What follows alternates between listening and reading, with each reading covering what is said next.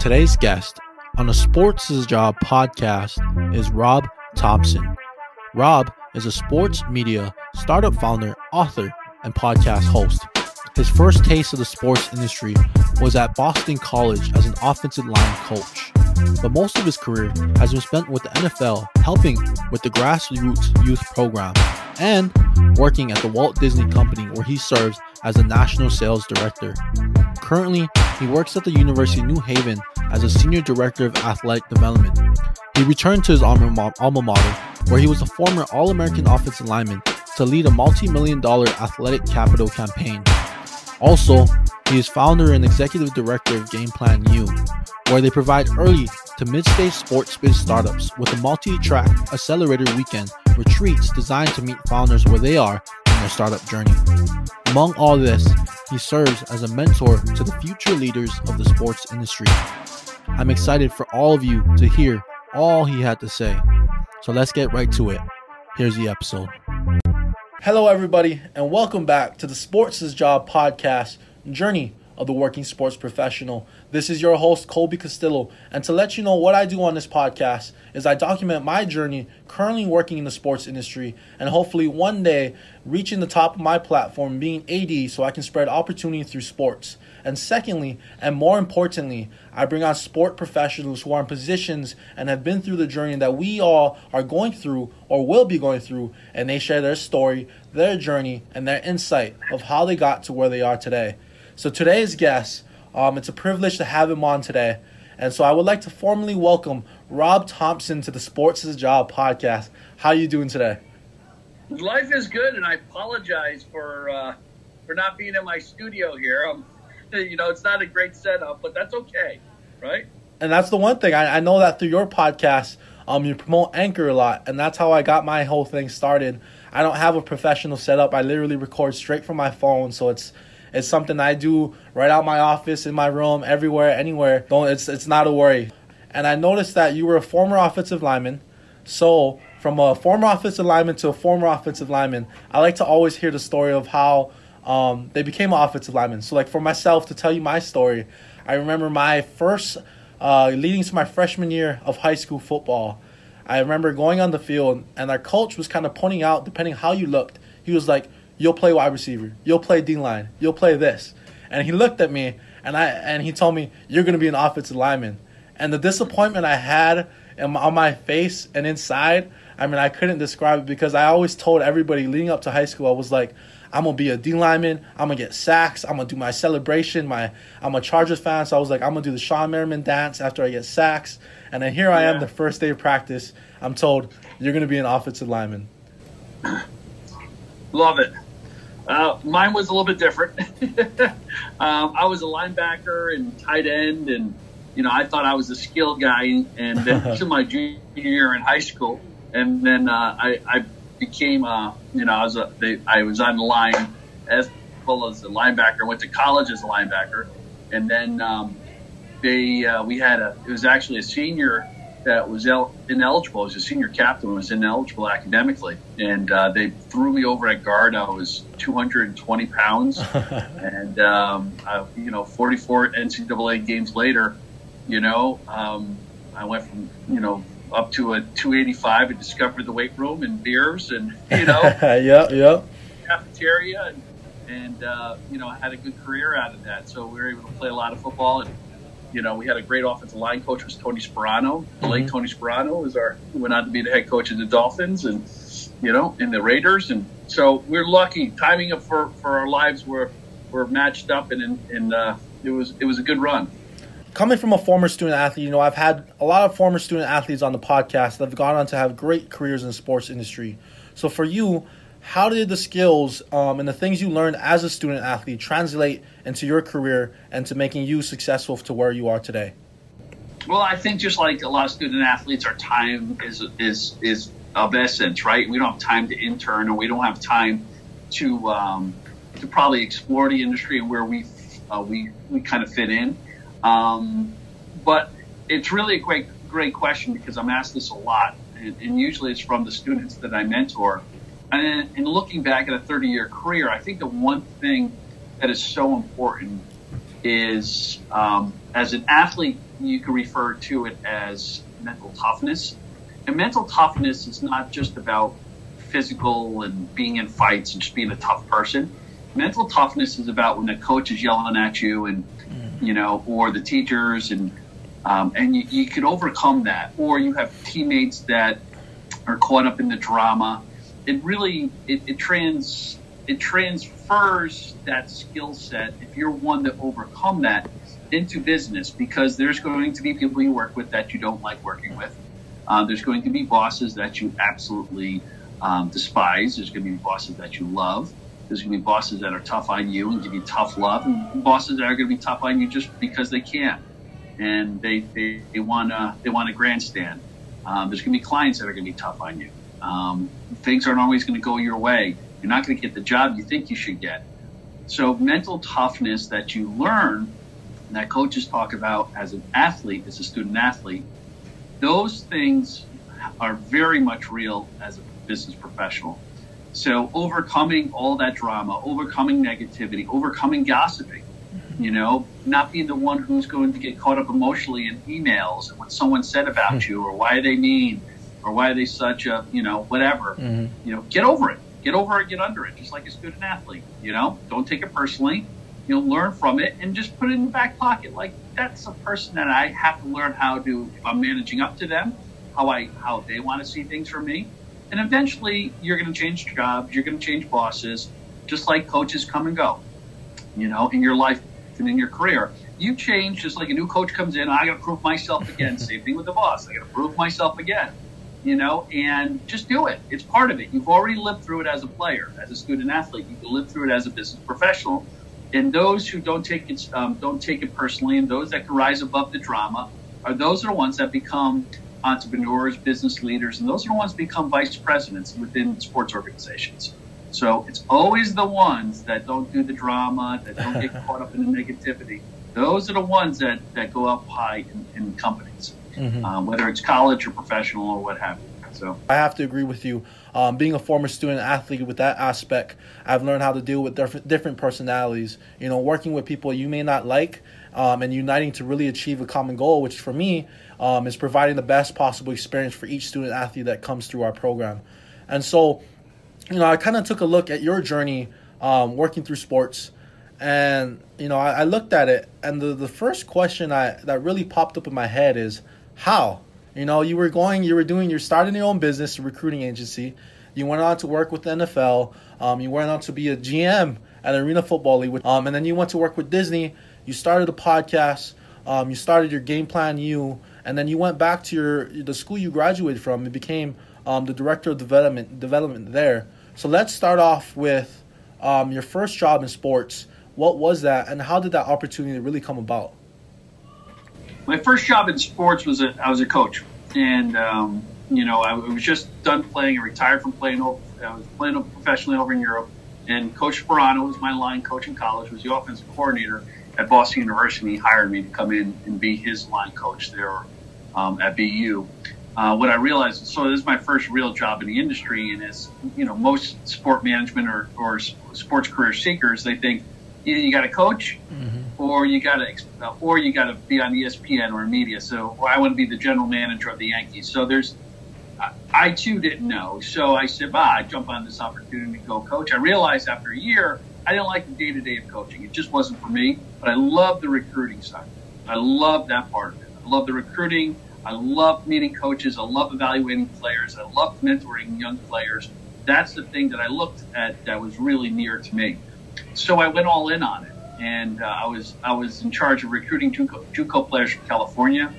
I met this guy who's a retired athletic director at Santa Barbara Community College, and his and what he was doing then, he was helping all these kids from JUCOs in California find places to play. So he was inadvertently the first one of the first scouting services out there. So all college coaches, we would go see him. He would kind of give us an idea of who these kids are. We'd sit in his garage and smoke cigars and drink wine, looking over at the uh, Pacific Coast Highway and, and the Pacific Ocean and, and, look at film. I'm like, I don't know if it ever gets any better than this moment. and uh, so I went back to the, to, um, I went back to Connecticut, and uh, I got married to my, who was my um, girlfriend in college. I married her, and and uh, we and um, we started this business together. I said, "There's got to be a recruiting service. There's one up there. There's, why don't we start one here on the East Coast?" We, we started East Coast Recruiting Agency, um, and we had 250 something Division One colleges sign up for our service. And we went out and we found we broke out all the Division One, Two, and Three players in um, on the East Coast, predominantly in New England. And uh, we ended up selling it uh, about a year and a half later to a company called Athletes Inc., mm-hmm. which mm-hmm. we expanded from high school to um, American football players in Europe and Australia and professional baseball players in Japan. And then, um, and then after that, I went to work uh, for the National Football League, running all their global youth development programs, mm-hmm. development programs. Um, so I was bounced in and out of entrepreneurship, you know, for sure. But I guess getting looping back and closing that question up is um, I figured what I, I really enjoyed doing. Mm-hmm. You know, I so I did went to Discovery. I said yes. I didn't think too much about it when Coach Sparano offered me the job. Um, I, so I went from Europe, leaving my girlfriend for about a year, to ah, I'm home for two weeks. I went to Boston, and thank God she still married me. And uh, so as a discovery, you know, and I say any student athlete or any career seekers, especially in sports, um, if it's anything close to the industry itself, just say yes. Even if it's a park rec job or a YMG, YMCA job or a summer running summer camps or tournaments, just say yes and figure it out. 5Ks, volunteer is probably the best way to, to get involved. Um, you're gonna you're gonna figure out what you hate doing before you discover what you love. Um, so just go all in and say yes, and then figure it out from there. Um, so I figured out that this is something that I like doing earlier on, and I didn't know who else was doing it, so I started a business, mm-hmm. my kitchen table, and um, you know we, we we we figured out how I went to a convention that that was sort of like the old what LinkedIn has turned into. So I actually went to a convention and I met all these coaches and set up a table in a booth and bought one and networked my butt off and, then it expanded. So that that was it. That was my first taste of entrepreneurship. So um, and then it was, and, and, it wasn't you know I was I was married. I had a kid and um, you know, I was trying to figure out how I was going to get those checks coming in the mail mm-hmm. from the schools mm-hmm. were, were paying my bills. And, you know, I, it was just hustling. That was, that was it. I just had my head down going and I built something. And that ultimately led to me going over to uh, work for NFL and NFL International. Mm-hmm. Yeah. Um, you know, I'm kind of interested in the whole recruiting agency. Um, you know, you talked about you connected it with 200 different schools. Was there a struggle with them trusting kind of your eye for talent? Um, I didn't think so because I came from the college space, mm-hmm. you know. Mm-hmm. Plus, I played for a long time, and um, you know the fact that I wasn't charging students, I was charging the schools. So um, it, it, it, was never a um, I'm I'm giving this kid a certain grade or or ranking because he's paying me. So that was a different. You know, it's a great question. So there was a very, you know, it, was, it wasn't, it was very finite with me. It wasn't a subjective call. So, you know, plus a lot of it came on the coach, their, their high school coaches giving me their information. So, but that was a good question. Mm-hmm. And so, you know, you talked about, I, I, took a look at your sports dream playbook, their sports dream job playbook, and it was something yeah. that I actually went through for myself and I kind of looked at. Um, and the first thing you said is you have to be real with yourself. You have to be honest you have to understand what your strengths and weaknesses are. So, when you first started in the sports industry, what was this conversation like for yourself? Man, good questions. Um, and I appreciate you doing the research. Um, you know, I think in the book you discovered one of the things that uh, the reason why I ended up where I ended up is because I had dyslexia, still mm-hmm. do, mm-hmm. and so I was a, I was a Prop 48 kid, academically ineligible, but what I did find out about it when I got to college, I had someone who basically diagnosed me when I got there and, and taught me what and, and really helped me discover what dyslexia was, but also where the strengths are in dyslexia. And a lot of creative, very creative people have dyslexia. So I realized my creative side of my brain just explodes with information, but the but the logical piece sometimes is held up. The thing that absorbs the information. And the way you think, you're thinking five different ways. I know it's very complicated, but I was very aware of that earlier on in my college career. And I knew that I had to go all in on that creative side. So mm-hmm. that's why starting a business was great. That's why coaching wasn't because it's very, it's actually a nose and your mind doesn't, you have dyslexia, yeah. it doesn't work yeah. that way. You can't put, be put in a box. So, um, you know, I, I think having that honest conversation of, you know, um, what you're really, really, we all know what our strengths are. We mm-hmm. know, we all know what we're good at. Um, we all, all know that, you know, maybe your intellect or whether you have a high IQ or a high EQ. I knew I had a high EQ. And back then they called it street smarts. And I just knew my intuition. Mm-hmm. My street smarts was like pinging high all the time. Um, so I just think that's that honest conversation that everybody has is has to have with themselves is don't worry about the things that you don't have or you don't think you're good at or the things that you think even people are telling you are your weaknesses. Just just move past it because you're not going to change it and you're putting too much effort into trying to change it. Now there's certain things that you can do to help yourself, like read more, um, you know. But but when you go all in on things that you really like doing and with your your skills, that's kind of that's the magic spot right there because mm-hmm. that's when your career will blow up. Mm-hmm. You know, because it's not always going to be great. You know what you're doing. Um, eighty um, percent of the time, it's going to be stressful. But at least if you really like what you're doing, and think you're making an impact, make some money doing it, then you'll hang in there. I don't know if that answers your question. No, no, it definitely does. And it was yeah. um it's one of those things I and like I said like you say it's it's one of those things I see that you say a lot is you talk about your your talent your talent and your skills um have to meet your ambition. So like there's yeah. there has to be you know it has to be in the same level. And so kind of my question with that is is someone able to rise themselves to their ambition because let's for example let's say um being an AD you know I feel like when I see AD yes, they have the technical skills, they have the knowledge that about the industry. But one of the big things I think stands out is they're a very extrovert person. They're able to communicate with people, build relationships. But with myself, and my goal is to be an AD, um, I actually consider myself an introverted person. And so I thought about it. I'm introverted, and that was the reason behind the podcast. So how do I get out my comfort zone? How do I talk to people? How do I learn the skill of building relationships, having these conversations? And so my question to you is, like I said, are you able to rise to that ambition, or do you just settle for you know what you say your skill and your your knowledge is? I think your ambition is always going to be 100% in your effort. It's really about your mm-hmm. effort more than your yeah. Your effort is going to get up there high if you really love doing what you're doing. Mm-hmm. You know, you're gonna you don't mind standing in the office. You don't mind taking that phone call and paying attention to what's happening on the weekends, especially as a college athletic director. But your entire life is about being uncomfortable if you want to be great. You know, there's nothing there's nothing glamorous about getting up at 5 a.m. to go to the gym where winter workouts as a college mm-hmm. football player or a college athlete in general, right? Just to get gym time and weight room time. In most schools, you have to share it you know? So you have to get up early. You have to be uncomfortable. You have to do the long days. Um, so i think it's about training yourself for those uncomfortable moments that you know that lead to great things. Mm-hmm. so if you are uncomfortable in certain situations first of all doing a podcast. I mean you're you know i, I agree with what you said. I mean I, it took me a while to get into this space too. Uh-huh.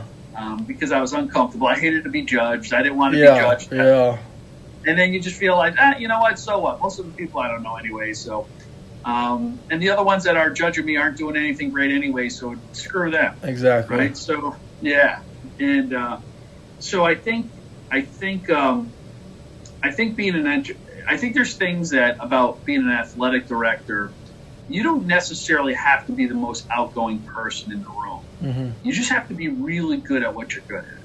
You know, so if that's analytics, if that's managing people, that, that's being a very caring, kind, supportive, empathetic leader, then be that.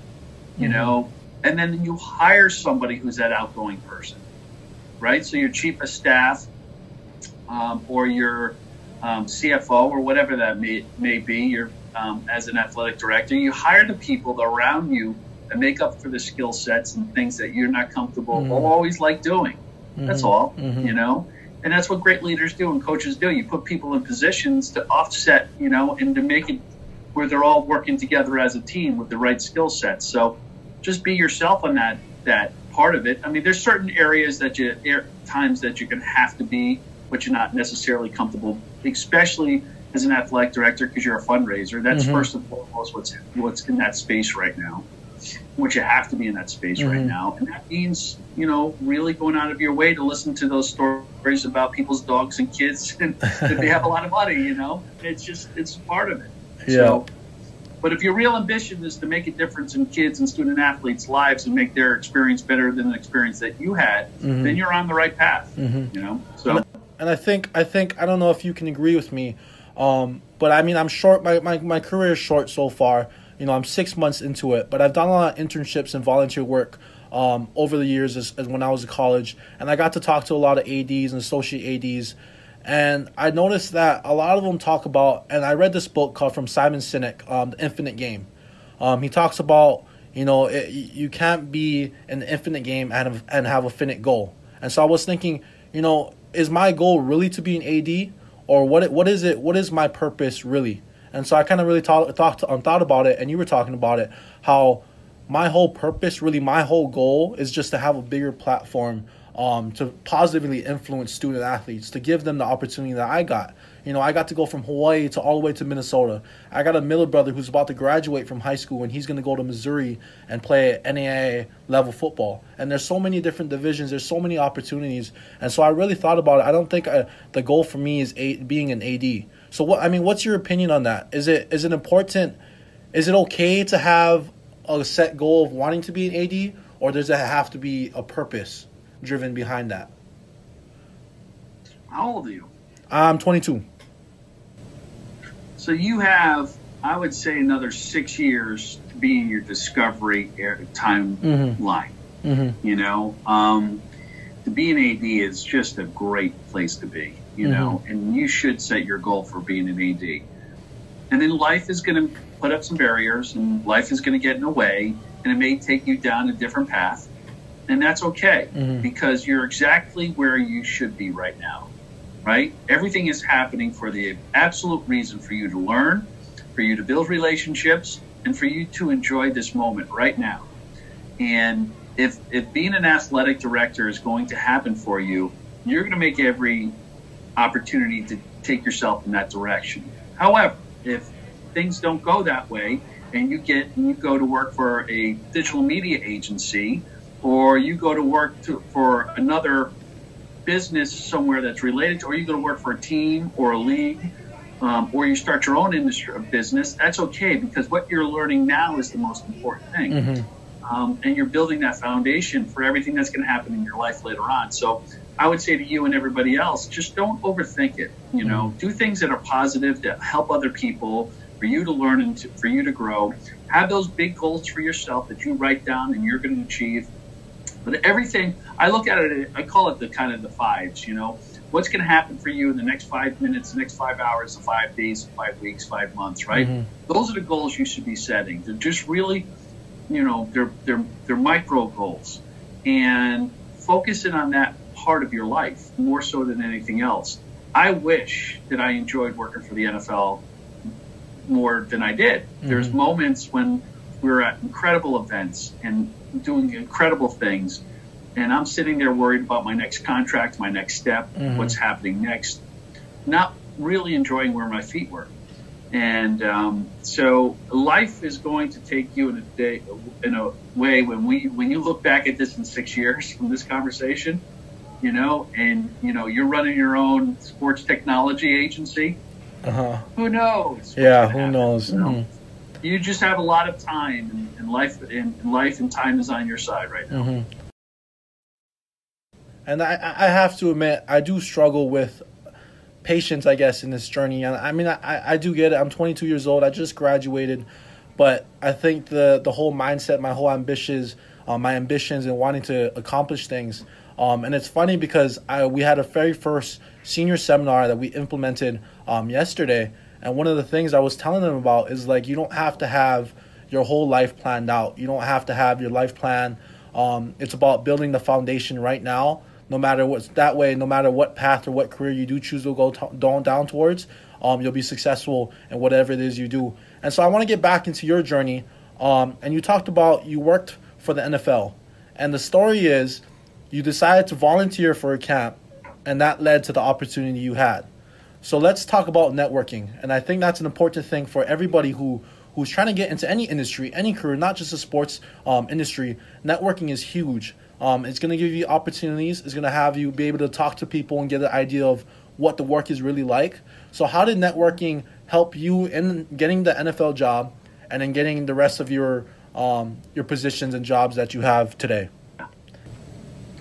Well, I, I like to tell the story that I never had an, uh, a resume because I always relied upon my mm-hmm. friends or you know my reputation to get me to that next job, and um, and that's true. Mm-hmm. So, you know, it it, it, it um, building a building a network and friends was always very easy for me. I always stayed in touch with people, and I still do that to this day. And I've always said yes to helping people out. Like I've never met you before, and you give me an email mm-hmm. and like, let's do it.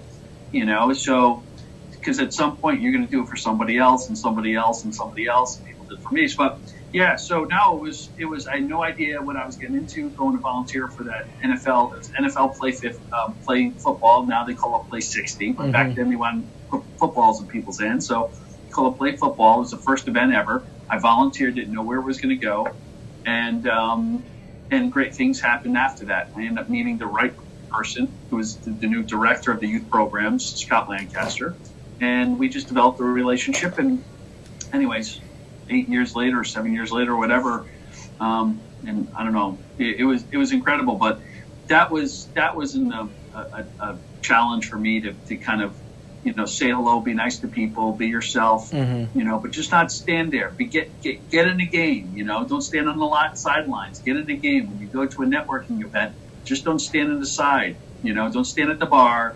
Just get out there, meet people, say hello. Put, pick your head up from your phone when you're in an elevator and say hello to people. Yeah. You're sitting on a plane next to somebody. Acknowledge them. Say hello to you. You know, you never know who you're going to meet sitting at a bar having lunch or whatever. Maybe dinner, not lunch, but maybe you know, so I used to say, tell my people that I would hire, um, especially in sales position, take me, I would fly into their market, take me to your favorite restaurant. The restaurant is your go-to, whatever go-to restaurant you have, just take me there. And if I go there and they didn't know anybody in there, they didn't know the owner or the wait staff or the bartender. I don't mean to keep on saying bartender, but it's important, right? If they didn't know anybody, that means they're, they're not, they can't sell. Mm-hmm. They're not marketers. Mm-hmm. They're, not, they're not connectors. You know, they're not outgoing. They're not. They're just. They don't have that. So, um, the sports industry and every industry is is is about relationships 100. percent So, yeah. And you talked about um, with this NFL experience, you kind of got uh, MBA yeah. equivalent education going through it. Yeah. And I just tweeted out today. I, I said, you know, not all your education happens in the classroom. It happens during um, internships, volunteer work, um, part-time jobs. So what is what is the things that you learned that made you say you got an equivalence to MBA? Yeah, so I, I I didn't know how the business worked, the business of sports. I didn't know how sponsor activation works, uh, the media side of it, how to gain attention, how to grow. Um, I mean, we started the NFL flag program for um, six to twelve year olds, and it was I mean we came up with the rules, everything. This was back in '95, and it was basically building a a generation uh, of consumers. It wasn't really mm-hmm. about building players, about building consumers. Because the, the idea is if you put a ball in someone's hand or a bat or a stick um, or somebody or a paintbrush, they do it earlier on. Chances are they're going to become a consumer or violin or piano. Chances are not only will they become when they become a participant, they become a consumer. Um, and that was a key learning for me earlier on. How to get people's attention, once you get them there, how do you engage them? How do you collect their data? How do you make sure they come back again? How do you make sure that their their experience when they're with you is absolutely incredible? Mm-hmm. That they remember you, not by what you did or what the signage of that. How'd you make them feel, mm-hmm. right? And if you made them feel great, if you made them feel welcome, if you looked at them and say hello, I mean, so many times the customer service, especially in pro sports, is, is atrocious right? It's almost like you're doing they're doing you a favor by opening up their gates and letting you come into a clinic. I didn't feel that way. I felt like, you know, thank you for coming and, and what can we do to make your experience here with us today at this event better? Because you gave us your, your kids to go through our our, tra- our little mini camp mm-hmm. in our in our flag football clinic, and we're going to make sure that they have the best experience ever. So stand off to the sidelines, go get a cup of coffee, and let us do what we do. Yeah. So a lot of the coaches that I would hire to work our camps weren't necessarily football coaches because they were so difficult to kind of convert over to flag football coaches. They just didn't. It's not real football, you know, the whole thing. So I went. I said, okay, no more football coaches. I, I went directly after um, after uh, gym teachers Okay. because they know how to coach kids. Yeah, the, yeah. The key is right. The key is co- coaching children or coaching in general. It's it's dem- it's explanation, demonstration, Mm-hmm. participation. I mean, those are the three steps of coaching. And most football coaches they rather stand there for an hour and demonstrate how you throw a football and having 50 kids sit down in the grass and watch them, watch them Mm-hmm. and they just don't they didn't get it so anyways so that's what i learned i learned from that experience working for the nfl and it was uh, it was it was pretty incredible yeah Mm-hmm. How did you? So you learned so much in this job. So when you first started, um, you know, for me, I feel like I don't know everything, right? So how did you? Did you deal with that? oh gosh yeah yeah i mean it was it was hard to get the culture of working in corporate america Mm-hmm. you know it was that was that was tough you know there was there was policy and procedure and i wasn't i didn't I, I didn't understand why you know there was a lot of very very smart people um, that were involved in it and um, there was a lot of people that i felt that will were you know very entitled um, because their dads got them the job and that that met a lot of senators kids a lot Mhm. of congressmen's kids and a lot of corporate sponsorship kids that work for the teams and the leagues and uh, I've kind of figured that out very quickly. That's kind of where the head. That's where the name of my book Mhm. came from.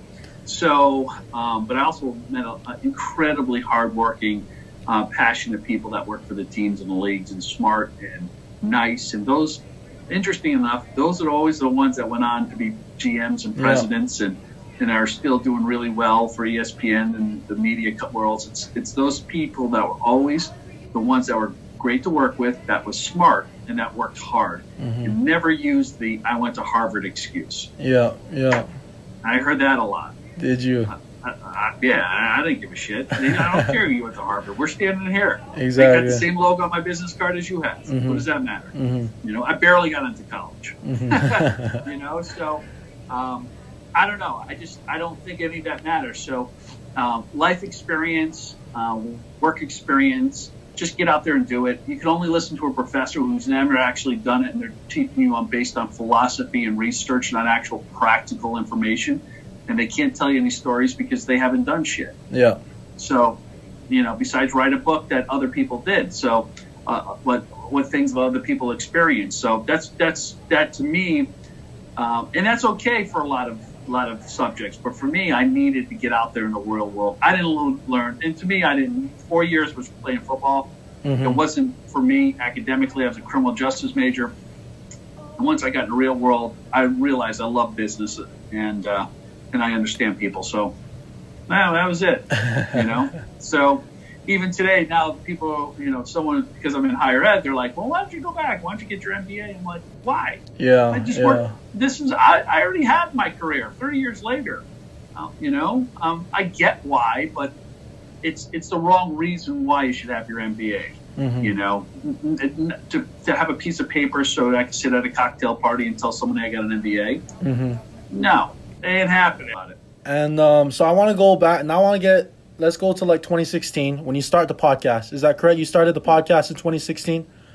Um, Yeah, I started. It started in 2016. I Mhm. started when uh, right at the closing. Well, I, I started a little bit earlier than that, but I got really serious about it. So I own North American Sports Group, uh, which I bought the iconic property of Hoop It Up three on three basketball, um, which Kevin Garnett now owns. And um, but at that time, it was a 30 year old company. We ran 180 um, tournaments a year: three on three basketball, three on three soccer, and then uh, five on five flag football. And um, so I started the podcast because I use it as a hack. I used it to get it into uh, to the gatekeepers, Okay. and and I was watching, you know, a lot of other people doing podcasts for a long time, and then kind of pop it up on on LinkedIn. I'm like, and I got to try this out. I got to figure this thing out, and and and. Uh, so finally, I was trying to get to, through this gatekeeper at a, at a major media company. They had an RFP to go out to do a national um, soccer tour. And I was like, well, that's what we do. We, we need to be part of that RFP. So I hounded this guy, hounded this guy, and, and I couldn't get the, I could not get him to respond to anything, emails or phone calls. And when I finally emailed him, my last desperation, this was it, my home run swing. I said, Would you like to be on my podcast? And within 10 minutes, he responded and said, Absolutely. And he copied a couple people. He said, Let's set up a time. Send me, you know, okay. Well, I didn't have a podcast, mm-hmm. mm-hmm. right? I didn't have a podcast at the time. So I was planning to get one done. I was like, All right, now I really got to get it. yeah. So I ended up, I ended up scheduling out about a month later. And I filled in, a, I did a couple of uh, kind of test shows. I created a, I created a logo, the whole thing. I found a platform to do it on and I did my show with him, um, and uh, ended up great. We ended up getting a little piece of the RFP action from him, and, and it became my hat. And what I realized is I loved it. I absolutely loved it, just like you love it. Mm-hmm. You know, I love meeting new people. I realized everybody, hardly anybody says no um, to a to a show, yeah. and, right? And yeah. um, I and you know, I got comfortable. I found my platform just like you, and you found comfortable that you know what vehicle you're going to use, and kind of how to how, how to compound, you know, all the content and spit it out, audio, visual, and you know, blogs and stuff. And uh, it just took off. Mm-hmm. It took off, and actually next month or March, I got asked by um, the podcast. There's a podcast convention down in Orlando, okay. Podcast Con. I think I've heard of it. Mm-hmm. There's a sports podcast, sports podcast convention that's happening at part of it. So it's a piece of it. So they've asked me to come down there to be their their closing speaker of that uh, of that event. And um, I've met so many great people like yourself, mm-hmm. and um, I think it's just a great way to share information. And um, yeah, so I started Sports Biz podcast. Now it's Sports Biz Radio. I rebranded it because I have a couple other podcasts mm-hmm. underneath it, underneath that umbrella.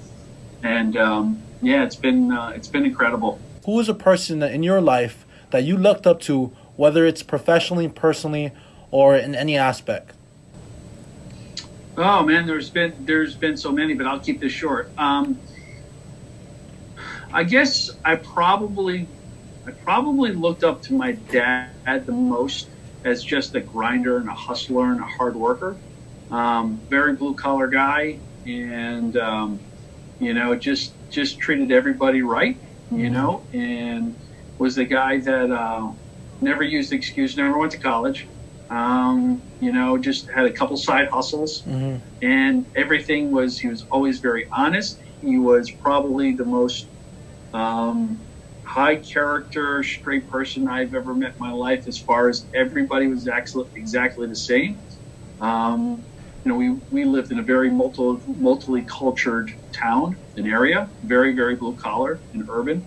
And um, being led by a father that wasn't racist mm. and accepted everybody. He always said there's two kinds of people in the world there's assholes and there's good people. and, and, and when you have that, and that is a foundation of who you become in your life, and especially when you play sports, and um, that's probably who I looked up. There was no cutting corners, my dad ever. And I'm just so grateful that I had that as a, a foundation. Never a lovey hug, you know, love and hug, and I love you. None of, none of mm-hmm. that. We're Irish you know, you never knew that, you know, you never knew they were managing to uh, three years later, uh-huh. you know, not, but, um, but they, you know, certainly led by example. So my, my answer would be my dad. That's great to hear. Again, Rob, I appreciate you, you know, coming on to the Sports is Job podcast. You had a lot of great things to say. Um, and to the listeners out there, I appreciate you listening. And like I always say, we are all on our own journeys, but you are not alone.